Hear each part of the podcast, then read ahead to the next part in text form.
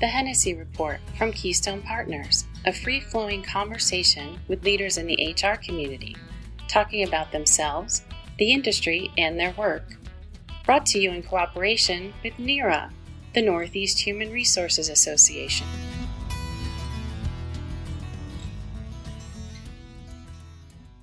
Welcome to the Hennessy Report by Keystone Partners. I'm Dave Hennessy, and today's guest is Nakesha Lopez, the CHRO of Baylor Scott and White, the largest not-for-profit healthcare provider in Texas.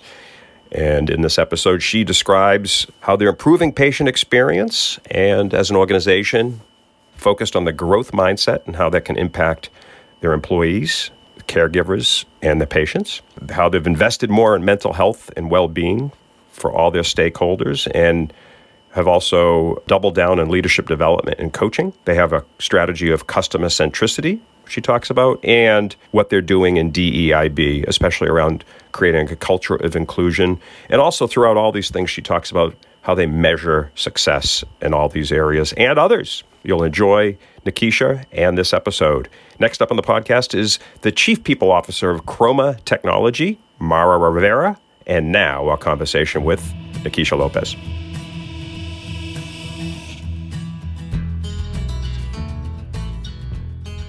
Nakesha, welcome to the podcast. Hello, thank you. Thank you for having me today. I'm so glad to have you and glad that my colleague has introduced us to you. I understand the two of you have been part of a CHRO luncheon roundtable in Dallas. We have, we have. Our first question, Nakesha, we always like to start the podcast learning a little bit about our guests. Is there a moment you can share early in your life that, as you think back on it now, it kind of informs who you've become as a person as a professional?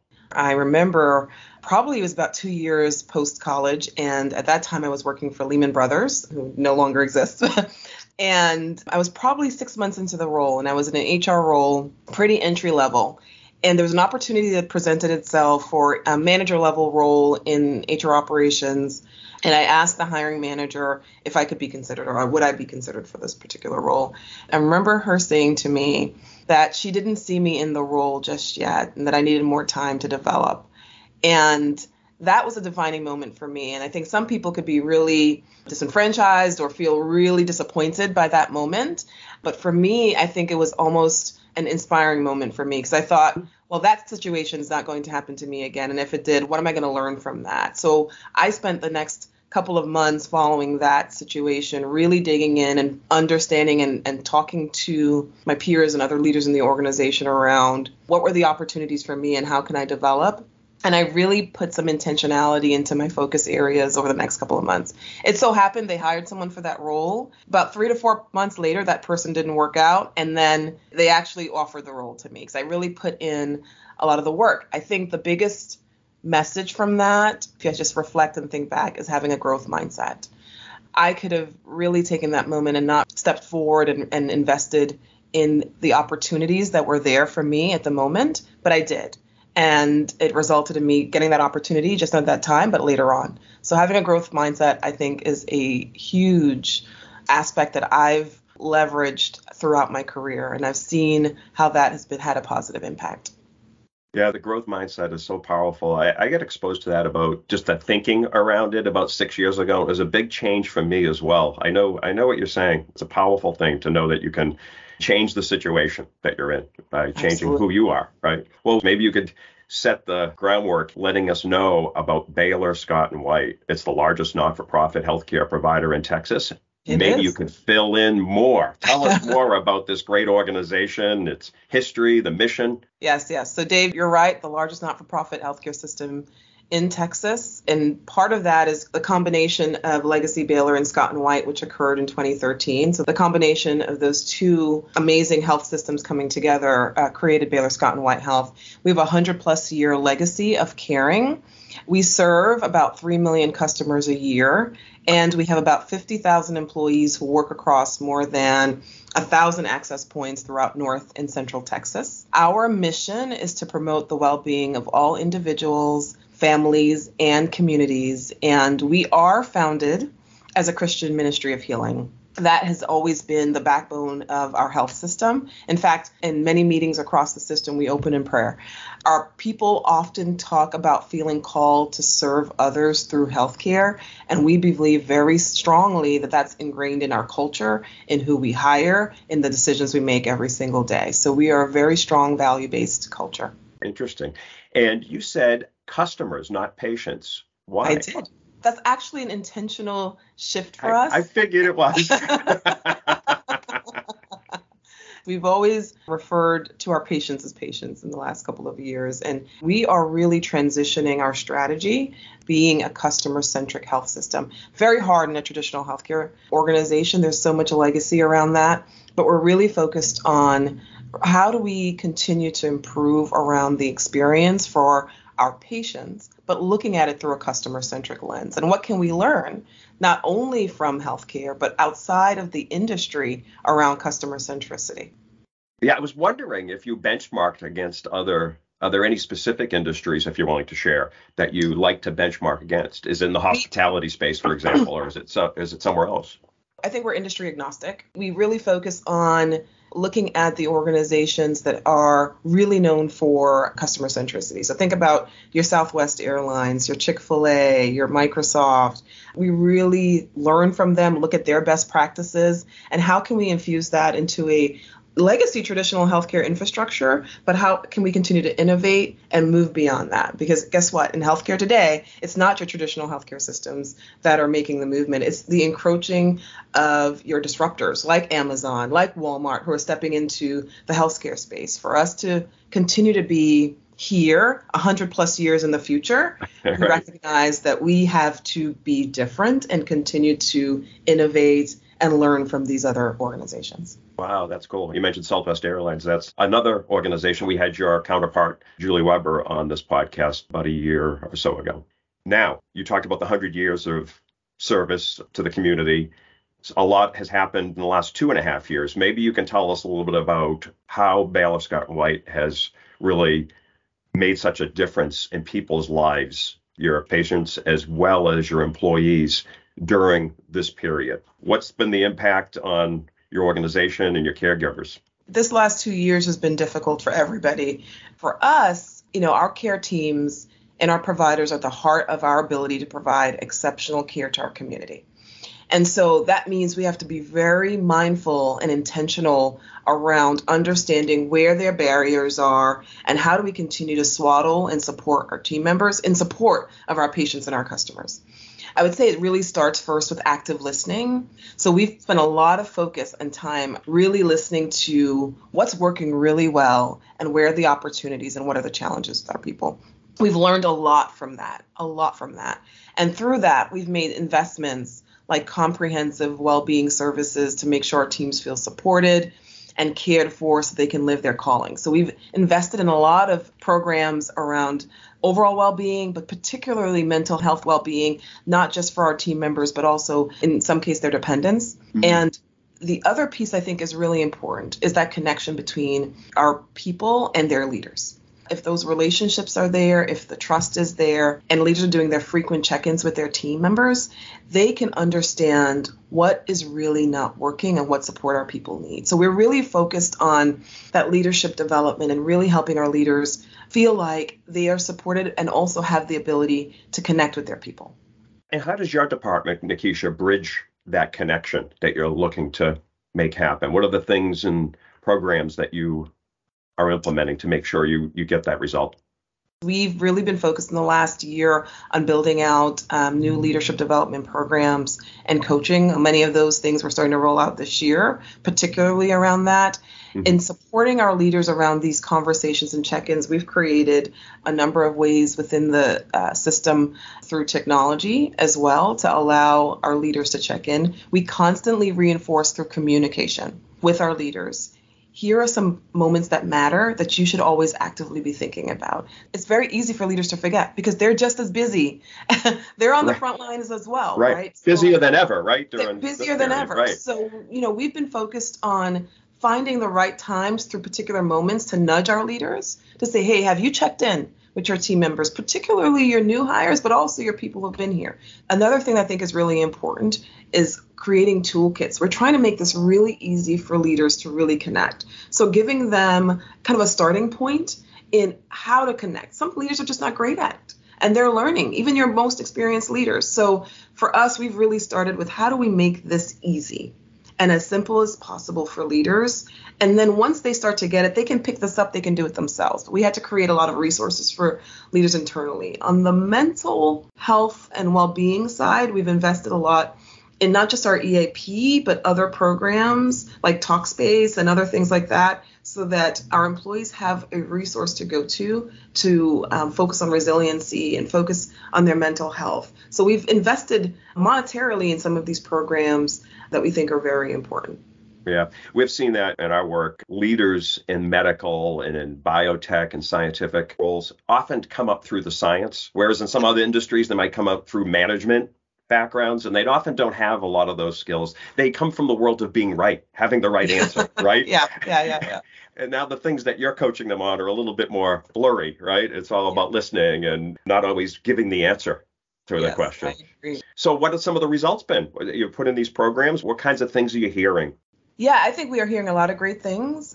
We hold a lot of focus groups pre and post implementation of some of these things to really understand is it resonating? And we pay attention to participation in a number of these programs.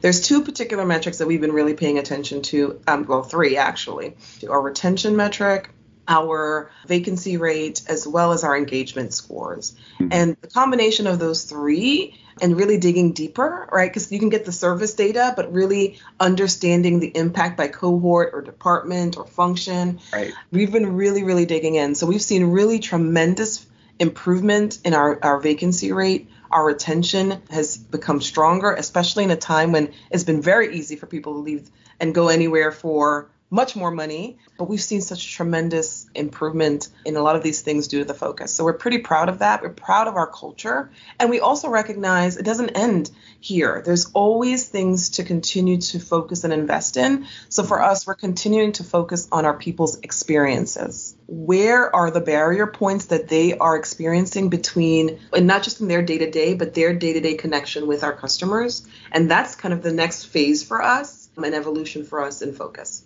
So you've already mentioned some things that are going well for your organization and for HR in particular. What else are you proud of of what your HR team has accomplished?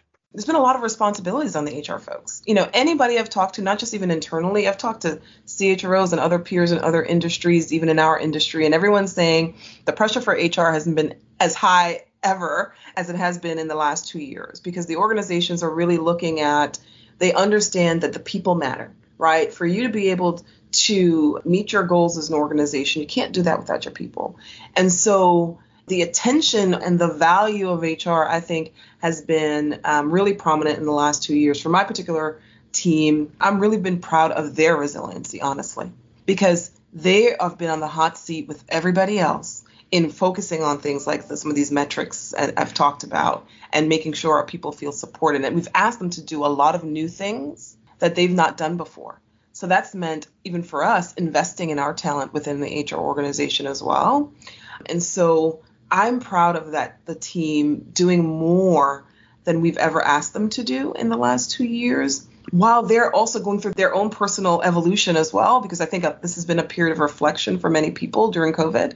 And so they've been able to balance the demands of the organization plus the demands of their personal life. And I think we've really poured our time into these HR teams to make sure they feel supported as well. They need it. I think one other thing I want to say is that communication has been of the utmost importance, not only for this team, but for the overall organization. And what we've learned in the last two years is that the transparency, the early communication, and the constant communication, making sure that they are informed of what's happening, what's changing, how can they play a role has been very important. That's great. What's something that you feel like, other than communication, that you think your organization, maybe your department, did really well during the pandemic? And then I have a follow up. Is there a lesson learned? Something, oh, having been through this, we never would do that again that way. We'll oh, man. So, so a good, a good and bad. Do you have one of those, one of each of those by chance? Sometimes just things, you try something and it doesn't work. We tried a lot of things in the last two and a half years. because we're moving faster than ever. And, the needs are changing, right? And needs are changing. Day. Needs are changing. What we've learned in those moments is that it's okay for some to try something new and it not work. And I think that's for an organization like us, we're very outcomes driven, um, very success driven. That's a hard change. Even for us, we've implemented things and, re- and recognized mm, that's not going to work. Let's pivot. Right. Let's pivot. Right. And so I think being okay with that that empowers your people though. That also encourages them that you know what? Sometimes you can try something in a moment recognize it doesn't work and it's okay to do that. So that's one of the things i would say not in the surgery room Nakesha not right? you're talking about room. management and organization. not, i'm joking. I'm joking. Um, but I, I think some of the good thing is the speed. We recognized we had to move faster make decisions faster. Some of the bureaucracy and the hierarchy just don't have the time to do that there's a solution or a problem or something we have to solve for, we get a rally, get people together, make the decision, and move quickly. We loved that. And we learned so much from that. We want to keep some level of that going forward. And our people really loved the ability for them, for us, to come up with ideas and implement really quickly. That's great. Well, I think it's now time to bring our friend Jim Tam into the conversation. It certainly does seem like you know you're very deliberate and intentional about the way you designed your leadership program and you rolled it out. What is your approach to looking at the business, you know, forward thinking strategically? You know, sometimes the organizational strategy is being created and your HR teams are over here. We have a seat at the table. We want to make sure we're understanding and helping shape that strategy and then really being intentional around thinking about how that strategy is going to be propelled by our people, but also what are the pain points. And so we are really focused on making sure we are really understanding what elements of the HR priorities will help drive and accelerate the overall organizational strategy. That's really, really important to us. And that's where we spent a lot of time over the last couple of years. Um, and we have a new strategy that's rolling out, really focused on customer centricity. How do we continue to look at that intersection between our customers' experience and our people's experience? And that's going to drive a huge element of our HR priorities going forward. I love that. I'm a big supporter of DE&I, you know, being a person in the um, majority. You know, I'm very passionate about that, and I know you are too. Tell me a little bit about Baylor Scott White's, you know, DE&I platform. I love that you brought that up. You know, that's been a huge focus area for us for a number of years. We really started again with active listening. Like we held a number of listening sessions across our organization to understand our people's experiences and particularly our non-majority experiences. And we learned a lot from that and we shared it we shared it with our leaders. We shared our findings with our people, and it was eye opening. Through those listening sessions, we recognized that we wanted to focus on two particular areas. We wanted to focus on the culture of inclusion for our people. So, how do we create environments that feel very inclusive for our people? What's our leaders' role in that? What is my team members' role in that? And created initiatives really focused on that. The second focus area for us has been closing gaps in care. As a health system, that's what we should be focused on, right? But looking at particular opportunities around gaps in care that we can focus on that we see our, our people of color are particularly impacted by, and that's been our two big focus areas for us. Moving into 2023, we're really looking at the next phase of this work and really continuing to integrate all of these initiatives across the system. So we still have work to do, like every other organization.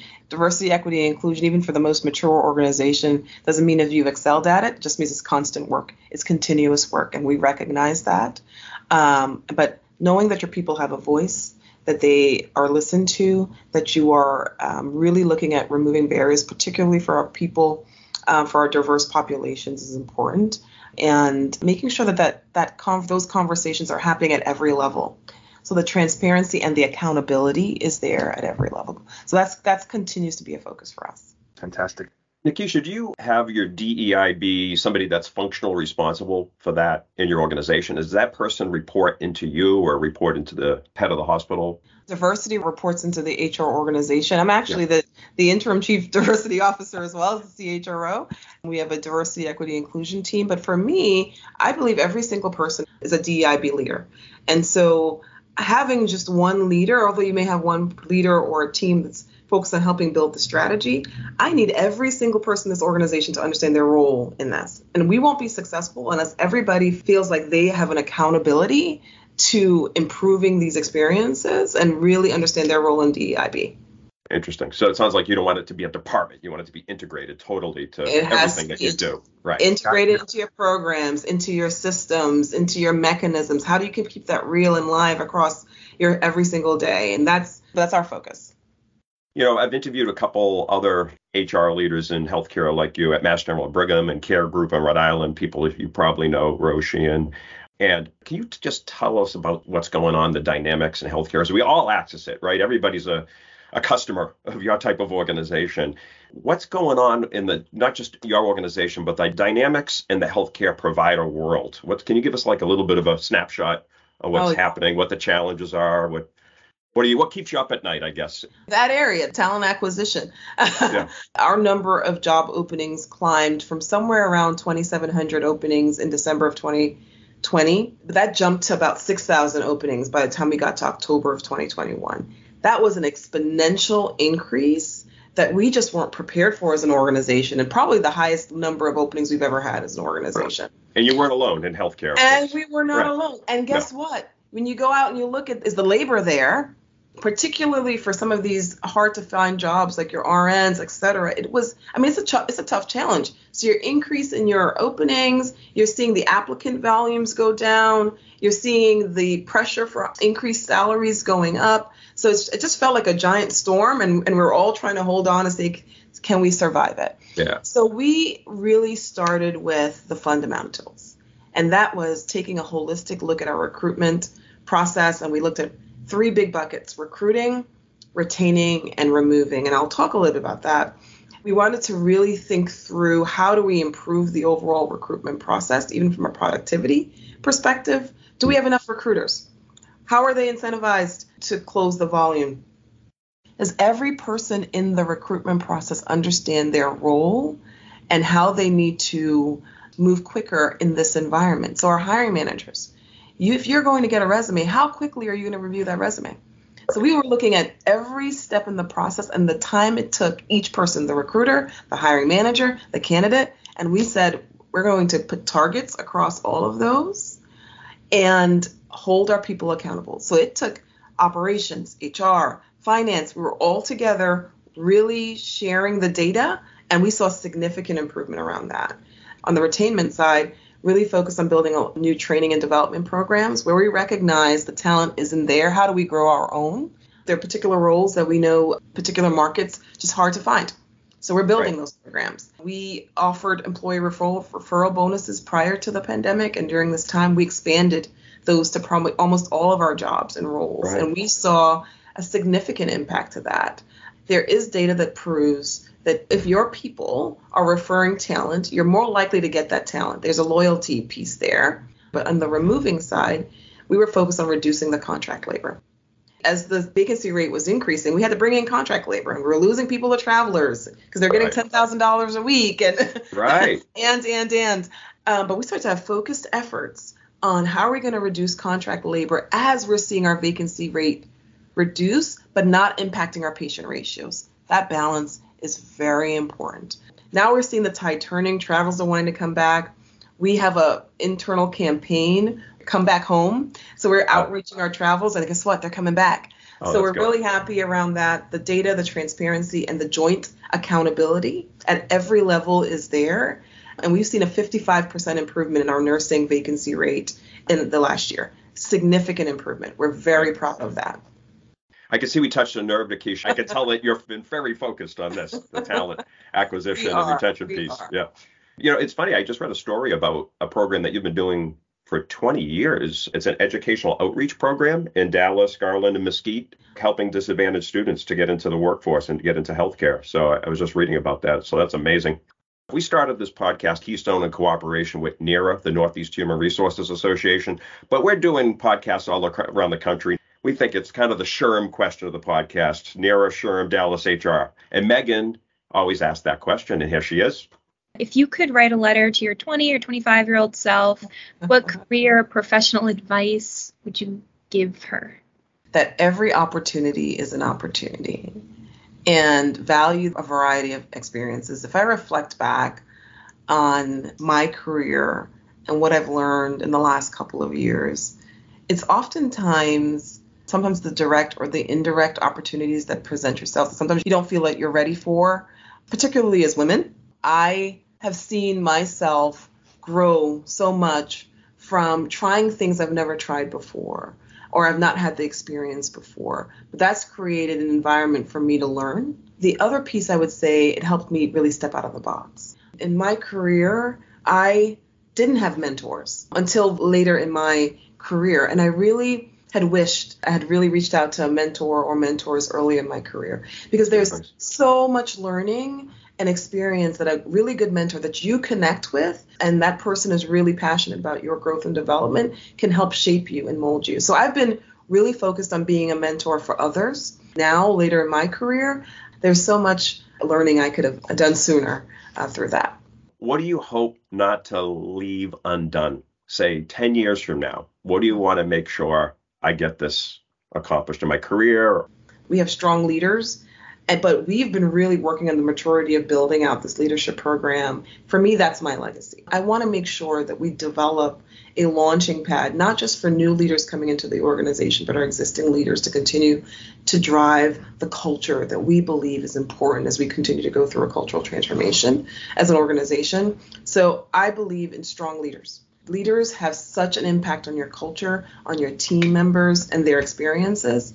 So I don't want to leave that undone here. I have some work to do on our leadership program and continuing to develop our leaders. I want Baylor Scott and White to have a brand for having the strongest leaders, not just in Texas, but in the country. That's awesome. I know you're going to get that done. I always wonder this about people that come in and then they have to be the leader of the people that they were peers next to, like kind of moving up and just that dynamic. I mean, you manage that inside the organization for other functions. But as yourself, as you experience it, you're you know your peers with these HR uh, colleagues, and then you head up the function. Can you talk a little bit about that moving up inside an organization? Yeah, I've been with the organization, I guess, going on eight years. I was a director for HR Shared Services, and and then I had it promoted as, into the VP of Total Rewards. And I have peers who've been here with me throughout the eight years, and many of them report to me today. I right. think that shift was tough, especially with your closest peers where you were side by side yeah. for a number of years. But I think the important piece of that is a couple of things. Number one, continuing to invest in that relationship and the trust factor between me and my peers, regardless if I'm their leader. That trust factor is important. So I yeah. really focused on that. And then number two, I think um, your peers now have to see you in a different light, but how do you really intentionally focus on a new relationship right. where you're setting clear expectations and guardrails and but doing it in a way that feels supportive to your peers and you can't forget that your relationship was different before that doesn't mean that it has to be significantly different either but you have to find the right boundaries for many i think is they want to make sure that their leader is open transparent supportive but accountable i, I like your approach on that if you could go to dinner with anyone who you yep. don't know, who would it be and why? I would go to dinner with President Obama. I really want to talk to him about how he felt being such a young up and comer when he really right. He just came on the scene. he just came on the scene. About him around the country. They knew about him yeah. in Chicago, but yeah. right. Yeah. yeah. See some parallels there for me. I'm a young up and comer, and for some people, you know, in my organization, it was, oh, she's the CHRO today, right? So I think there's some things and learnings for me, as a person of color, just like I am, and he was a young leader. And what were one question I really want to ask him if he thinks back to um, one of his biggest learnings in the last couple of years, what that would have been. So yeah. that's my choice. That's good. And do you have a secret life hack that you're willing to tell us all about? Maybe we could use it. I don't know if it's a life hack, but something that I've really been intentional about in the last year, particularly as I moved into the CHRO role, is protecting dinner time with my family. I mean, the demands of work, it impacts your personal life, regardless of whether you want to admit it or not. I protect that time with my family because it's so important for me to recharge with them and invest our personal time together. Even though the days are hard or they're great at work or whatever it is, that I'm going to come home, I'm going to be there religiously for dinner time. And even if I have to go work afterwards, get back online, that I'm going to protect that time for, with them. That's great. Well, Nakesha, it's been so enjoyable to have you as a guest on our podcast. Thank you. Keisha. Thank you, Megan, and thank you, Dave. thank you.